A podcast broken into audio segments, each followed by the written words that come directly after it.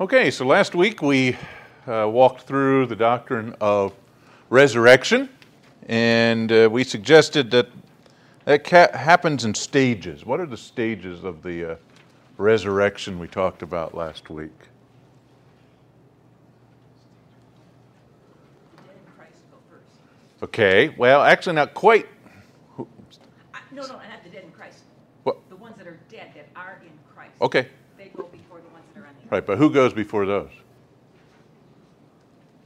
Who's the first fruits? Christ. Christ. Christ the first fruits, yeah. Trick question, right?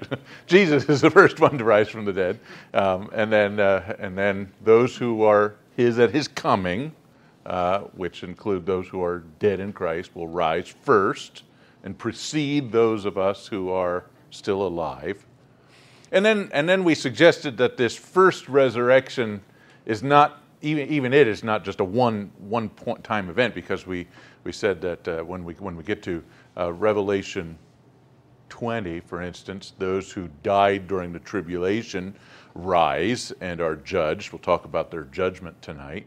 Uh, but uh, it, the, the, the commentary in the book of Revelation, this is, this is also the first resurrection. So those who are Christ at his coming include those at the rapture, those who uh, die during the tribulation, and apparently, although we don't have a record, at least in the New Testament of it, uh, the Old Testament saints must rise at some point too, uh, although the, the details of that are not given. We assume, uh, based on what we know of Daniel and Ezekiel, uh, that it is after these things, so after the tribulation uh, in the context. So, uh, so the, the, this, this, what is called the first resurrection in Revelation 20 would include all those who are Christ's at his various comings, as his two comings, if I may put it that way. And then what? What's the, what's the last stage? Right. So the so then the rest, right? So so then the end comes, and the rest are are raised, uh, and they and John sees them, small and great, stand before God, and they're judged at the white throne, and so they are they are judged at the end of the millennium. Okay, so at the close of the millennium, this is where this final judgment takes place, um, and uh, they are they are raised in some sense, although we sort of raise the issue that uh, it's hard to call that glorified bodies, uh, because you know glorified bodies sort of implies that there is no deficiency in them, but these bodies are actually going to be thrown into the lake of fire. And so we'll, we'll talk about some of the implications of that um, and the role of burning in the final judgment. Okay? So that's the, uh, that's the uh, resurrection. We talked a little bit about the, uh, about the body that we'll have. Um, and really, the only thing we have to go on in terms of that is what? What, what do we know? What, Okay, yeah, so we will be like him. Uh, we know that when, when he comes, we will be like him. So basically, we have those few chapters at the end of each gospel in which we find Jesus who has been raised, and we try and glean as much as we can, which is precious little, but enough to, to know a little. Uh, they're able to recognize him, although not immediately. Uh, some of them didn't recognize him immediately. Mary in the garden was uh, took a while for her to figure out who, who, who he was. So apparently there's a resemblance uh, to his previous existence, but he's improved, perhaps, uh, and uh, uh, you know perhaps the, the lines of the scars and lines of weariness and the, and the uh, you know if you're hunched over or, or you know yeah, as, as age happens, you know you sort of wither away sad to say. And, uh, and it appears that those things might be undone. And so perhaps that accounts for uh, the fact that they didn't recognize him instantly or immediately, although they eventually recognized him. It's hard to know. Um, did he, was he able to you know, transport and go through walls? Uh, some of the language sort of hints that way, perhaps, although uh, there's, there's enough wiggle room to say I'm not sure you know, they, the, they were in this room, the door was closed and locked, and he was suddenly in their midst. And so, what does that mean? Did he just suddenly, you know, uh, you know, I, I are you are you seeing, you know, Star Trek? You know, it, I, I, it it may be that it could be that the miracle was he overcame the lock and walked in the door. It, it there's not enough data to really say with certainty, but there's enough hints dropped that perhaps there's greater mobility uh, that uh, uh, that uh, we don't have today. Although it's hard to make any sort of firm statement about that. Okay. If you can walk on water, I'm sure walking through a wall is. Yeah. Yeah. Okay. So that's that's the uh, that's the uh, doctrine of regeneration. Uh, excuse me, uh, resurrection. Uh, but then what happens when we're raised? Why, immediately afterwards, there's a judgment, and uh, that's not necessarily a bad thing. Uh, some of the judgments we're going to look at tonight are actually quite positive. Uh, the reward is meted out and not punishment, and that's because the nature of divine judgment is such that God must reward the good and punish the evil. And so uh, there is this is this is this is what justice is all about. And so judgment is necessary to God's nature. Judgment for sin is not God getting revenge or becoming angry uh, with people. Uh, judgment is an expression of the wrath of God. In fact, we talk about the wrath of God as not an attribute per se, but the settled disposition, the staid and settled disposition of God against sin. So don't think of God flying off the handle, although his, his judgment is severe. It is, it, it is always controlled because that's part of the impassibility of God. He, he does not become passionate in the exercise of his judgment. It is a staid and necessary exercise of justice, uh, which is the wrath of God. Uh, it's sourced in his disposition, not passions that we would at, attribute to him. And so, why did, must he do this? Well, because his eyes are too pure to approve of evil. He must disapprove of it. And because righteousness and justice are the foundation of his throne. Okay? And all that we know about justice must be funneled through what we know about God. Okay? I know there's a lot of talk about justice these days, but much of what goes as justice uh, in, uh, in our present day really doesn't correspond to biblical justice. Justice is God's perfect conformity to his own nature and his, his administration of his universe according to those just standards. Okay, so it, it is all relative to God. Uh, so it's not a matter, it's not a matter of equity, it's not a matter of revenge, it's a conformity to the divine expectation that's necessary. And it's essential then to what is truly universal justice. It's not only an assault on God's character to overlook sin, it's also an affront to the righteous who throughout life have observed the prosperity of the wicked. And we find several chapters of, of, of discussion of this. You know, Habakkuk, just for, for much of the first chapter, is just distressed by the fact that God is being trodden down and his people are being abused, and he just longs for justice to be established. And where, this is where he says here, your, your eyes are too pure to look on evil. So, so, so make things right. Okay, and, and it's, a, it's a plea uh, that this uh, prophet makes. Psalm 73 is given over to that. You know. God just set things straight uh, because it's for so long been wrong. Uh, wrong has been, right has been declared wrong, and wrong has been declared right, and and just put it back together the way it's supposed to be. And there's this appeal, and and and it's and it's a longing uh, in every in every holy and righteous person who is a saint before God uh, to see everything uh, put in order again. Okay, and it's necessary to universal justice. It will be a, it will be a pleasing thing. It will be, we, we, not that God is just delighted by it, but there's, there is a certain pleasure, it is God's good pleasure to see sin punished because it's right. Okay? And so there is a certain satisfaction, not glee, but a certain satisfaction that occurs uh, when righteousness is established. Okay?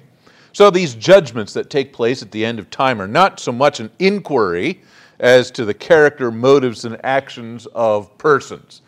That's already happened. God knows everything. There's no, no need for Him to establish whether people are righteous or not. He knows this already. It's not a, it's not a court uh, in which we're trying to establish guilt or, uh, or innocence here. It's rather, yeah, it, it, it's, a, it's, a, it's a sentencing hearing, if I can put it that way.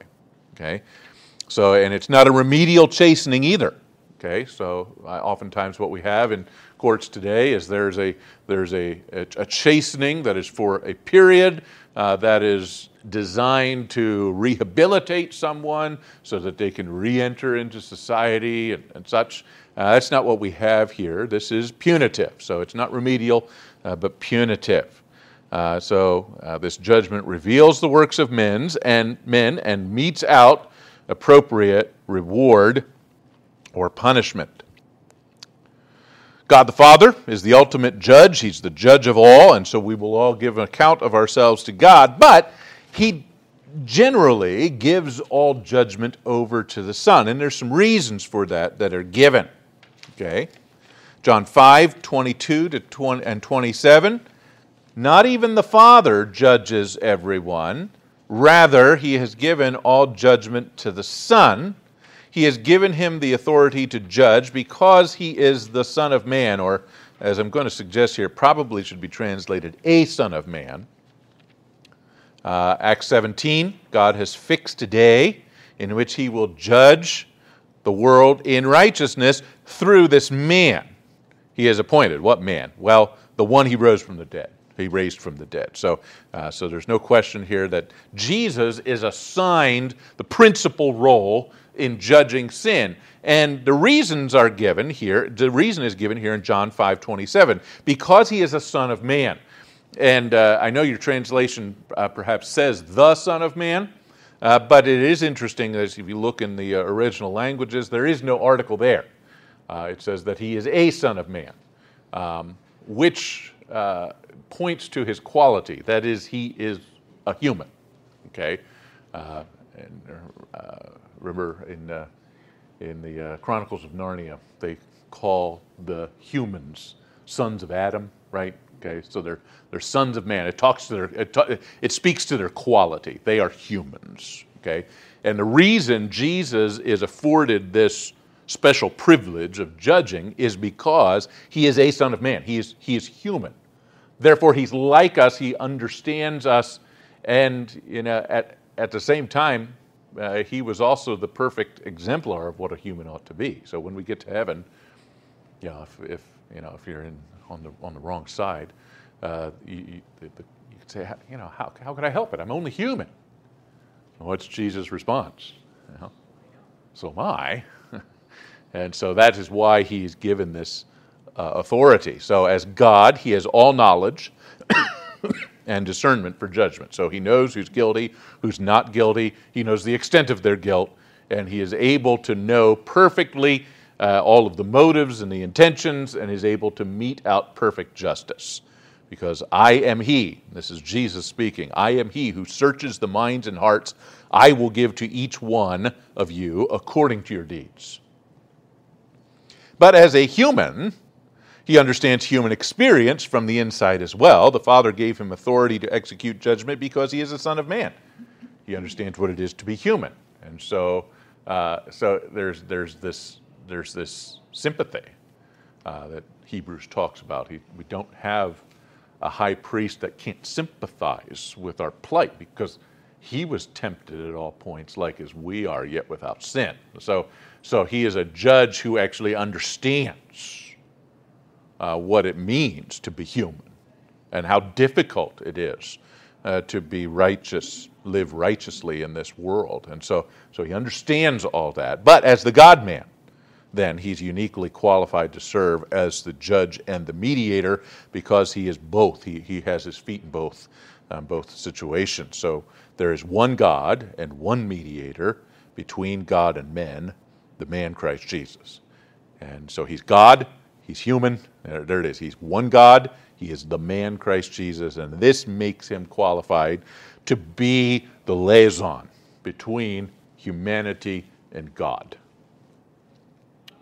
So Jesus is the primary agent of judgment here.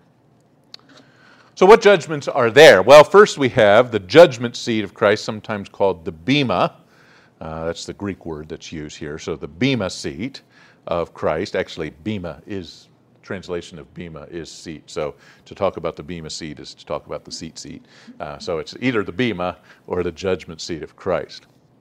So, when does this take place? Well, we've got a couple of uh, uh places here that are described. Uh, First and Second Corinthians probably have our have our biggest sections here where we discuss this 1 Corinthians 4, uh, 3 and 4, and then Second Corinthians 5 are probably our longest discussions of this event here, but they're, we're not, they're not, that, that's not the totality of what the Bible says, but it's probably the largest section.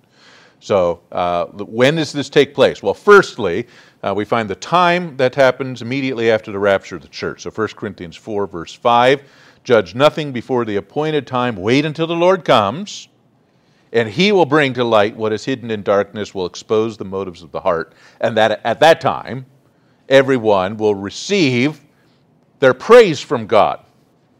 Their praise from God. Note here that this is being the judgment seat of Christ, it is for believers who have been raised at the rapture, and so each one of them is going to get a reward. Okay, we're going to see that detailed uh, in just a bit here. But so the, the emphasis here is on the praise that we receive, the level of praise, the, uh, the extent of the praise seems to be different for individuals, uh, but praise will accrue to all in this case. So it's, it's, not, a, it's, not, it's not a judgment of, of punishment here, uh, but rather one of praise. Some get little praise, and some get a lot of praise. And for that reason, perhaps there will be, you know, this, this feelings of regret. Uh, I wish I'd done more. Uh, but everyone will receive his praise from God, according to this. So everyone will receive something. Uh, Revelation 22, right at the very end of the book Behold, I'm coming quickly with my reward to render to every man according to what he has done. So this is the promise, and then, you know, what's John wraps up the book by saying, Even so, come quickly. Okay? Um, and so he's coming with his reward in hand, as it were. Okay? And so, so we find here that those who participate in this are those who are his at his coming. Okay, so the we here in the pertinent text probably includes Paul and his readers and those who are his at his coming. Okay?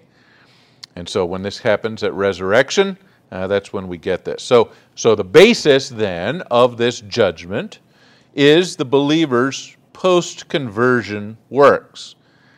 It's important to, to recognize this. I, I, think sometimes we get a little bit antsy when we talk about works as a, as a, as a, as a, as a factor in this judgment because you know, we you know, we're relentlessly told it's not by works of righteousness that you've done, but His mercy and His righteousness to, on our account that fits us for heaven, and it's true.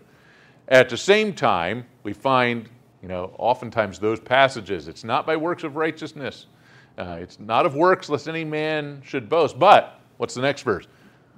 We are his workmanship, created for good works, which God has destined for us to do, right?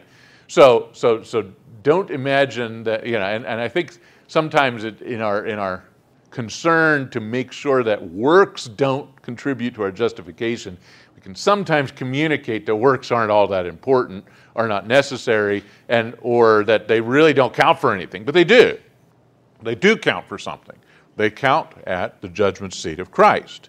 And 1 Corinthians 3 says this, right? So each man's work will become evident, and the day will show it. It will be revealed as with fire, which will test the quality of each man's work. If any man's work which he has built on it, the foundation here in verse 12, if, if any man's work remains, he will receive a reward. But if his work is burned up, he will suffer loss, but he himself will be saved, yet so as through fire. Okay, so there will be those in the last day who will receive meager reward. Okay, every man will receive praise from God, so it's not as though anyone will have no works and no reward, uh, but some will have more than others. 2 Corinthians 5, I think, furthers this a little bit here. We must all appear before the judgment seat of Christ, so that each of us may be recompensed for his deeds in the body according to what he has done, whether good or bad. So, so according to what we have done, we will receive reward, great reward, meager reward, but we will all receive some reward.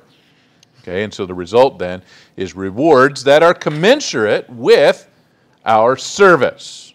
Uh, so the amount of work we have done to build on the foundation the apostles and Christ have laid is going to be the foundation here. So whatever good one does, this he will receive back from the Lord. In fact, we will find in the Gospels even a cup of cold water offered in my name will, will have its reward and you will receive the reward of the inheritance. And if you sow sparingly, the reward will be spare. Uh, but if you sow bountifully, the reward will be bountiful. Again, note that there's no punitive language here attached to the judgment. It's not a judgment for the sins committed after you've been converted. Christ's sacrifice took care of those. Okay. Although there is something of a negative aspect to the judgment that is it's expressed in terms of meager reward or the loss withholding of anticipated reward it would seem though that all believe believers have at least some reward. Each one will have his have his reward from Christ okay? So everyone will receive nothing but uh, something uh, but not all will receive the same. Yes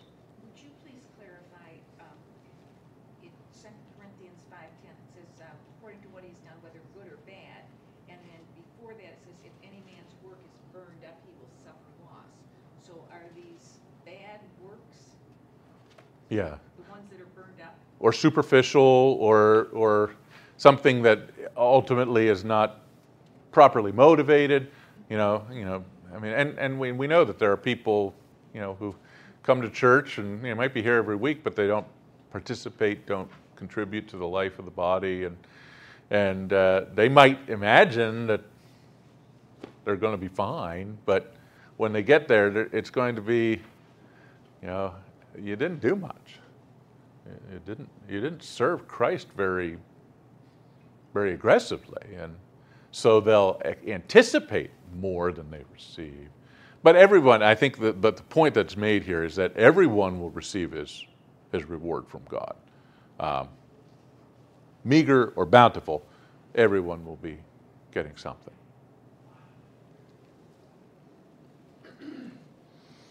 Next question here, in the little text box here, is what, what kind of rewards are we going to get? Okay, what, what, what's it going to look like? I know a lot of the language that's used, particularly in Revelation, is that of crowns, right? You'll receive a crown of righteousness, you'll re- receive a crown of faithfulness. Um, and so there's this, this term crown is used, and uh, it's possible that there are literal crowns in view. You know, I, I you know, when I was younger, I sort of had a picture of you know somebody with. I got I got five crowns, and they're all sort of stacked up on top of my head. But uh, but it's probably a metaphorical use of this. So you are so if you receive if you're crowned with joy, it doesn't mean you have a crown with joy written on it, but you're given joy. Or a crown of life is not so much a crown with life written on it, but you're crowned with abundant life, and so on and so forth. So the, so the crowns are not so much the, you know, the little gold things that you stick on your head, but rather you're crowned with these, uh, with these benefits and these, uh, these, these uh, uh blessings that you receive. Okay? Now, the fact is that uh, part of the picture is complicated by the fact that the 24 elders in Revelation 4:10 cast their crowns before the Lamb. Okay, this is. I think there's perhaps been a little bit of confusion with that uh, with that uh, with that picture there. Uh, the, the 24 elders are not defined. Uh, some have suggested that they are representative of the church, but there's actually nothing that says that as much. Some suggest that they are, you know, representatives of the apostles and representatives of the 12 tribes, and together they are the whole people of God. But there's really nothing that says who they are. Okay. Um, uh, some have suggested, okay, they're representative of the church, and therefore their actions are representative of what the rest of us are going to do at this time as well. But again, these are these. This is sort of a, a speculative uh, kind of argument. I, I, know there's a there's a you know, a music group called Casting Crowns, but uh, it, it's not clear anywhere that all of us are going to cast our crowns at Jesus' feet. I know this is this is a this is an idea that's perpetuated, but there's really no real basis for it uh, in, in the scriptures, other than the fact that these 24 elders did that. Okay? Um, and so it's, it's actually fairly slender evidence that this will happen. Okay? And so while it's possible that we'll receive literal crowns, um, I think we should conclude that this is not the primary nature of the reward that we receive. Okay? See if I can't uh, point this out here. First, the connection between the 24 el- the actions of the 24 elders and those of church saints really is not certain. First.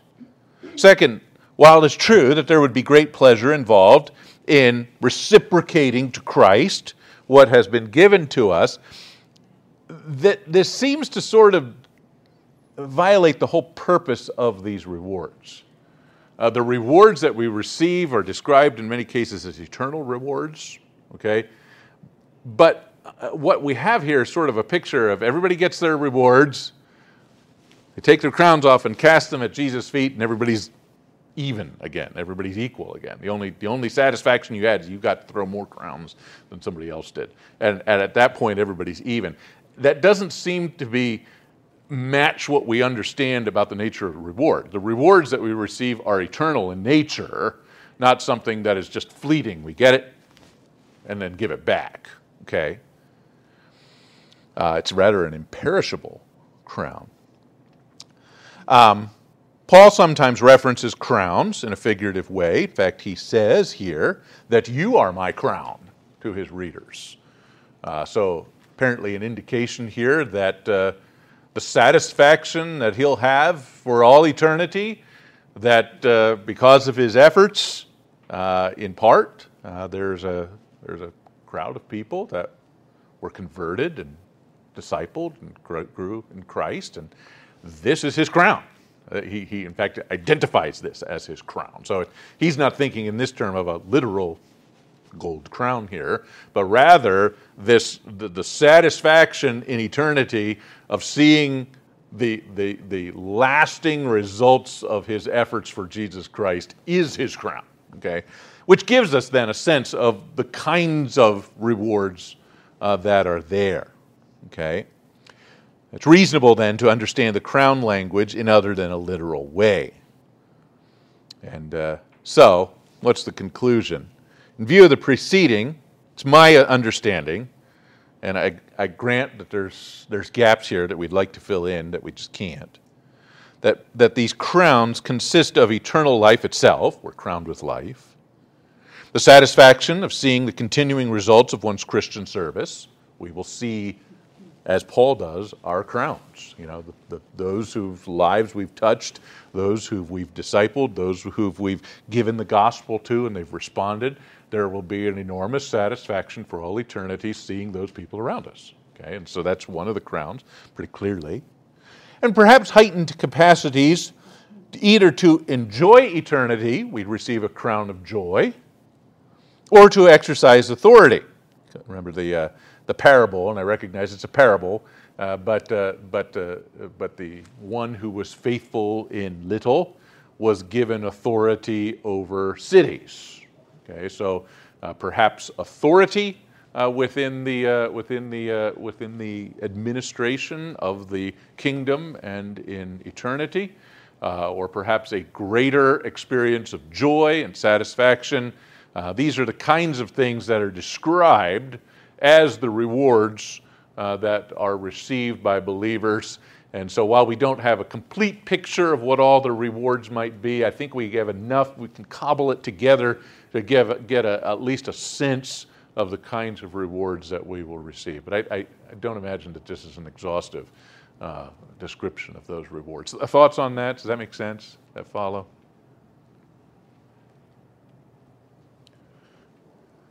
I don't know if anybody likes casting crowns here, but it sort of sort of hollows things out there. okay, so that's the bema, or the judgment seat of Christ. There seems to be a similar judgment that takes place for tribulation martyrs. It's only fleeting in its description here in Revelation 20. I saw thrones. They sat upon them, judgment was given to them, and I saw the souls of those who had been beheaded during the tribulation because of their testimony for Christ and because of the Word of God, but had not worshipped the beast or his image or received the mark on their forehead, on their hand. And they came to life and reigned with Christ for a thousand years. So there has to be a resurrection, positive resurrection of these folks who died during the seven years, and it apparently takes place immediately after uh, the rapture and before the millennium, because that's where it fits in the, uh, in, the, in the descriptors here in Revelation 20. So it happens during those 75 days between the tribulation and the millennium. Participants, tribulation martyrs, the basis of judgment is their faithfulness during that short window uh, that they had between their conversion and their death during the tribulation. It's going to be a savage time here, so a lot of these people uh, will convert and, and, uh, and will die. And the result then, apparently, is rank in the millennial kingdom. They come to life and reign with Christ a thousand years. Okay? Some question here as to who is actually judging these folks. Um, and it's, it's not clear. It doesn't seem like it's Jesus. Uh, some suggest perhaps that it should be angels. Uh, because they do execute judgment in the uh, Bible pretty routinely, but we don't actually find them in a judicial role. Uh, they observe the judicial assessment, but they don't officiate uh, during, during this. So angels don't judge people, people judge angels, right? Uh, Hebrews 2 tells us. So it probably isn't angels.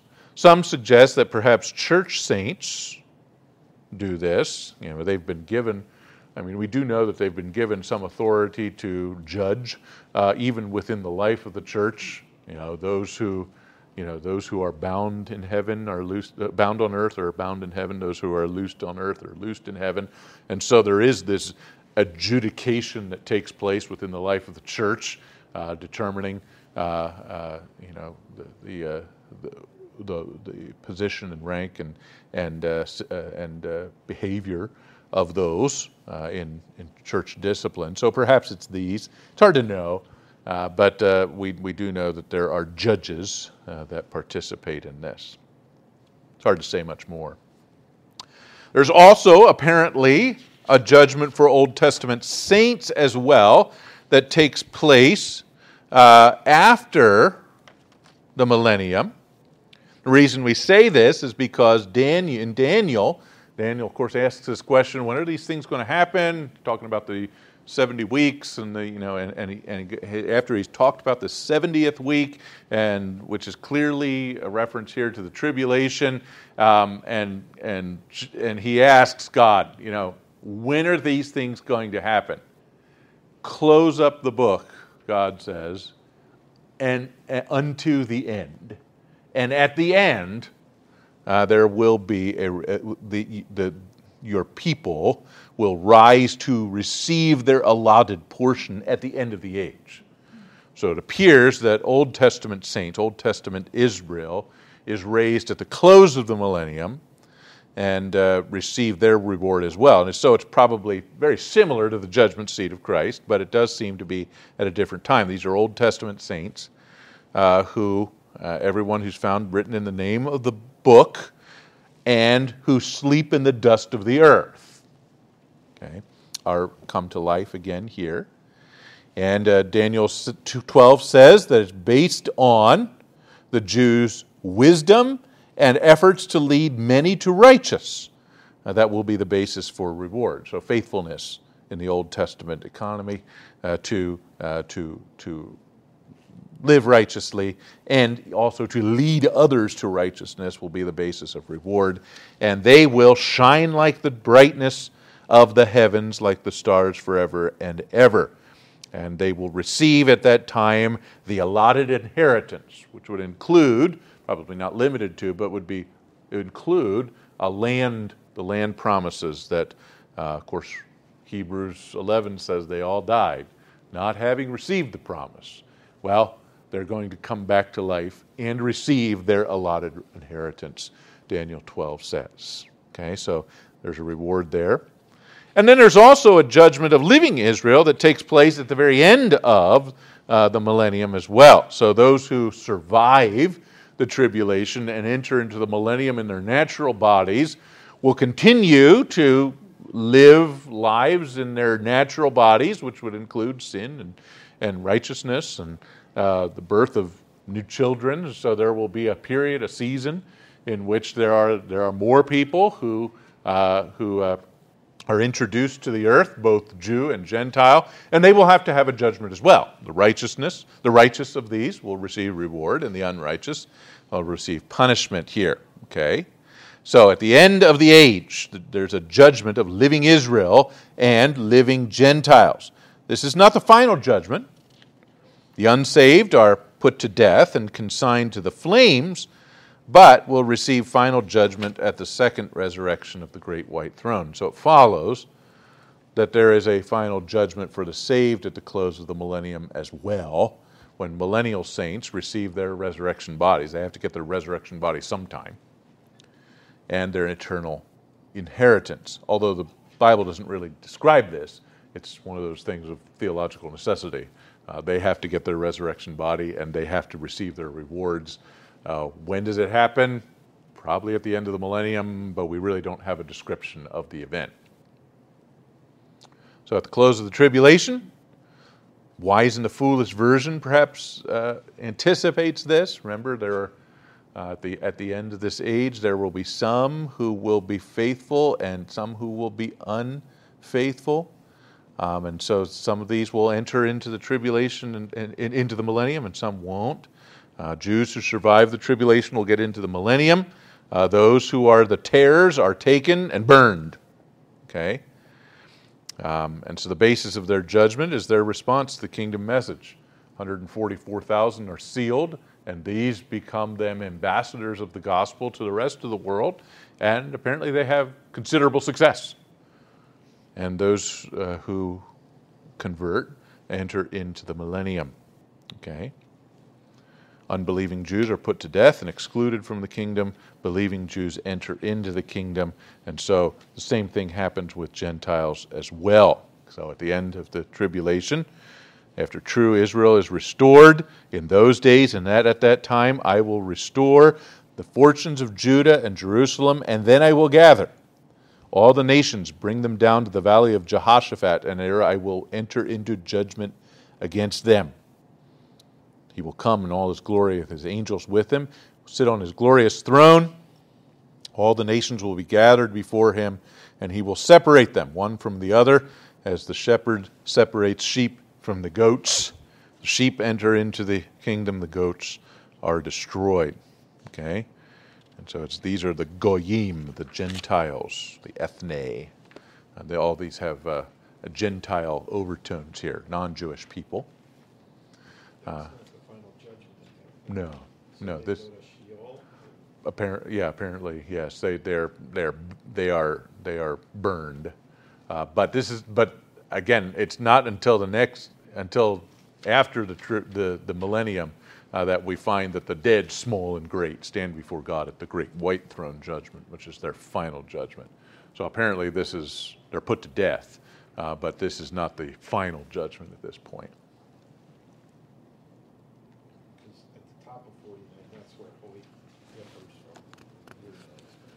Yeah, yeah. I, there's there are some details of Hoyt that I, I'm not quite quite there. Uh, but gener- in general, I like his outline, and uh, so that's why I've, assigned it. I think he does better than anyone else in terms of just pedantically walking through the through the uh, through the sequence of events. But there are some details of which I'm I have some hesitations.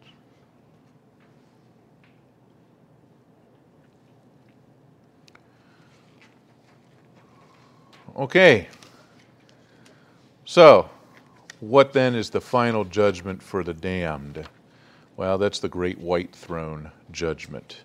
So, after the millennium, after the thousand years are completed, uh, the rest of the dead, those over whom the second death have power, they didn't come to life until the thousand years are completed. And then, after those thousand years, I see a great white throne, one who sits upon it, and the dead are judged. And he sees the dead, small and great. Uh, Hades, this place Sheol, Sheol Hades, you know, regurgitates its dead, and they all stand before God.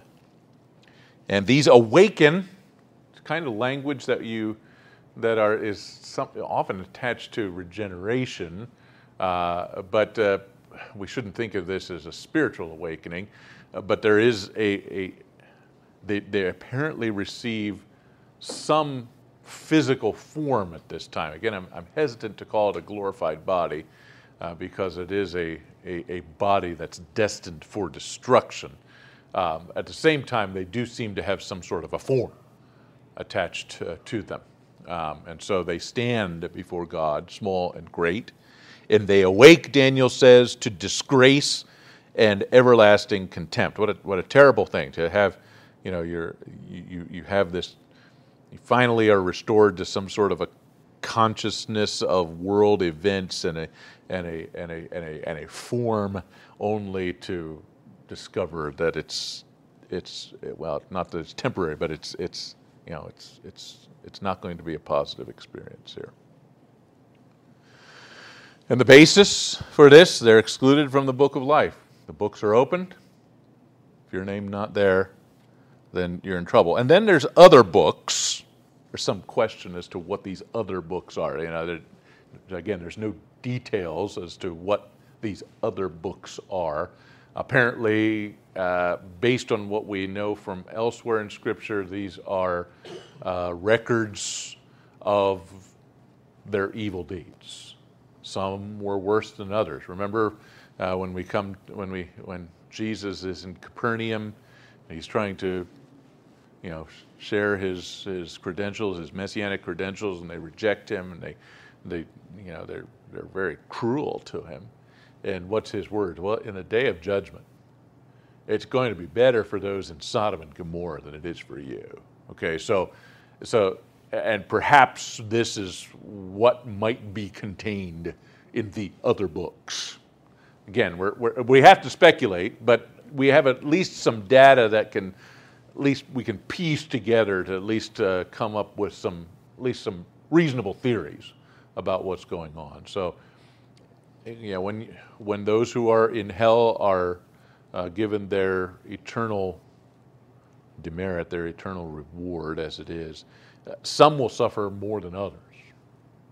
Uh, so it's, you know, we, we sometimes talk about, well, all sin's the same. Well, yes and no. I mean, it, any sin is enough to condemn, but there are some sins that are worse than others, right?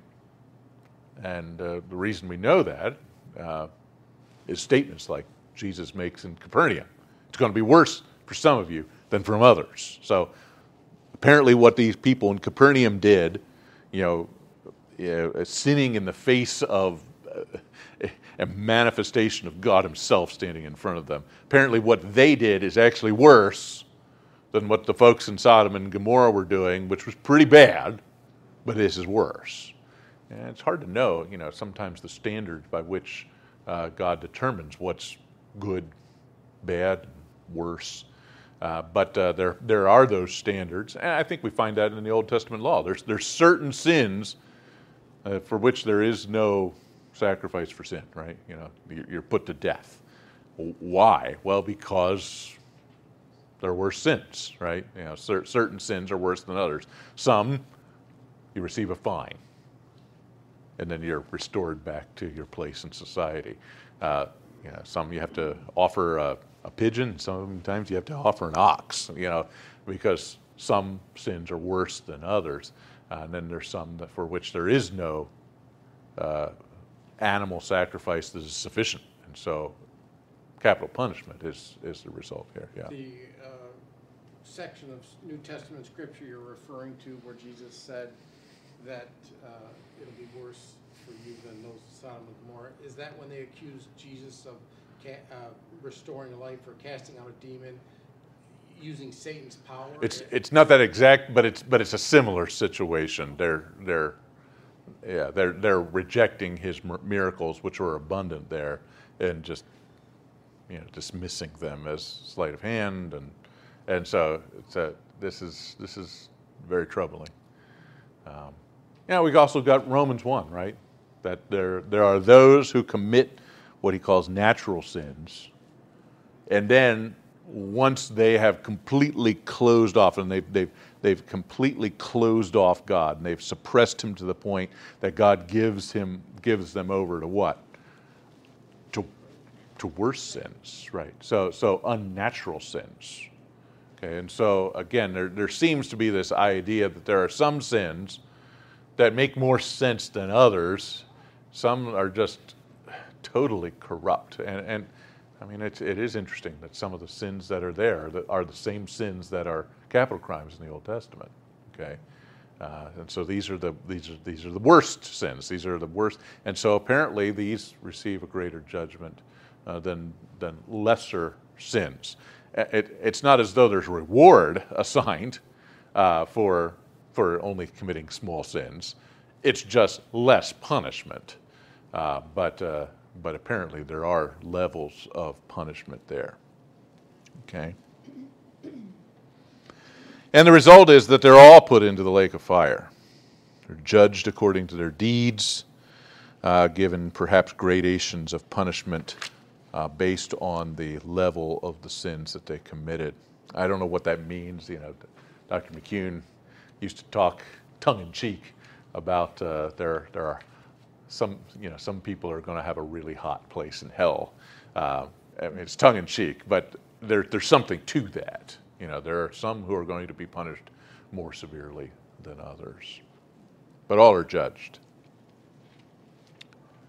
We also know that the fallen angels are judged at probably the same time and probably in conjunction here with the great white throne.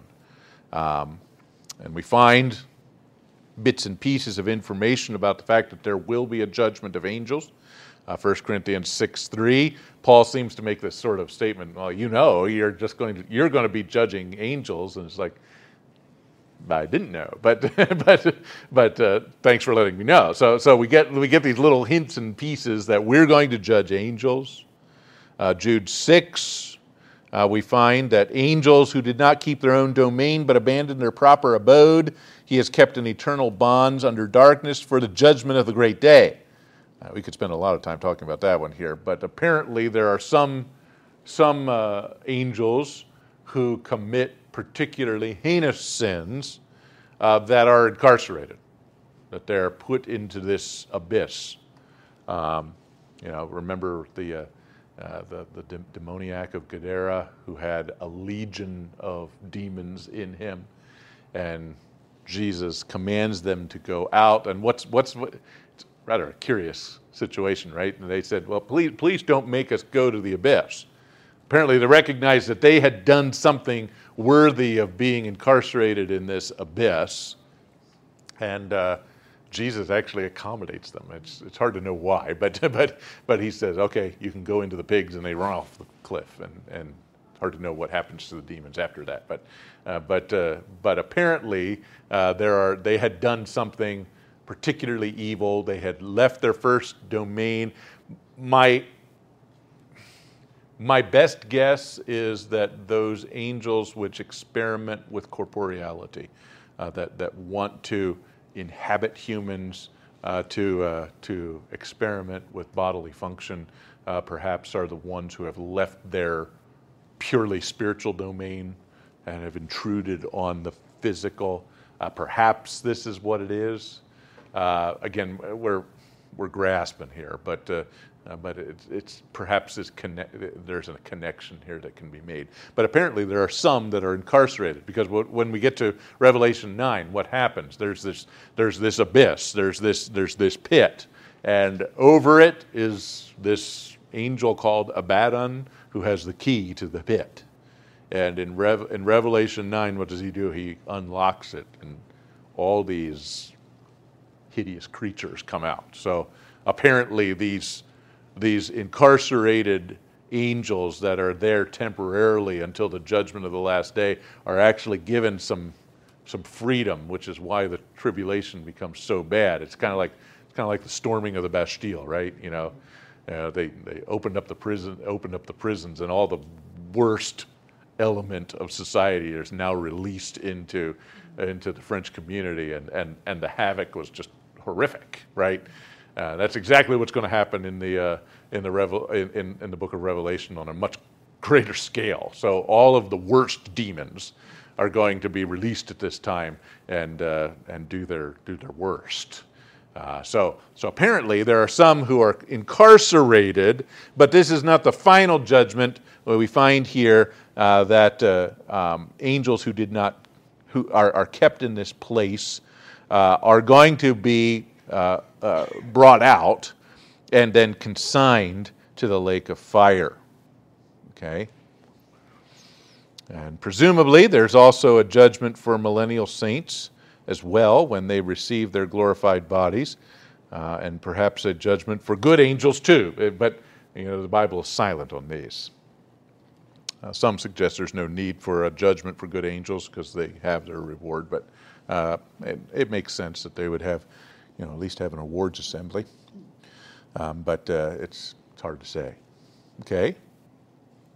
So that's the uh, that's the judgments that take place, alternately good and uh, positive and also negative. So, any questions on these judgments that uh, will occur?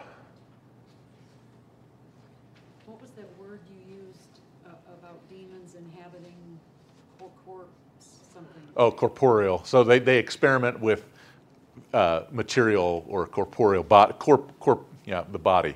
So they, they, they experiment with having bodies. yeah.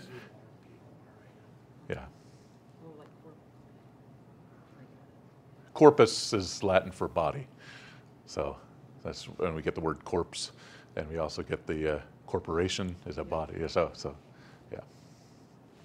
The the top of page forty-six, John five twenty-two, that's Steve.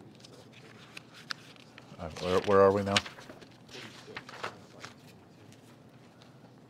And what, what, what was the question? It says, not even the Father judges anyone. Right. Okay, because I just checked, I looked it up in NIV and ESV, it just said, the Father judges no one. Okay. Yeah, I, I think this is old NIV. Uh, so, so NIV 1984. Yes. I, it, it, it was a little bit of an awkward translation, but I, I think that's the point. So, God, the Father doesn't do all the judging, He's actually given it over to His Son.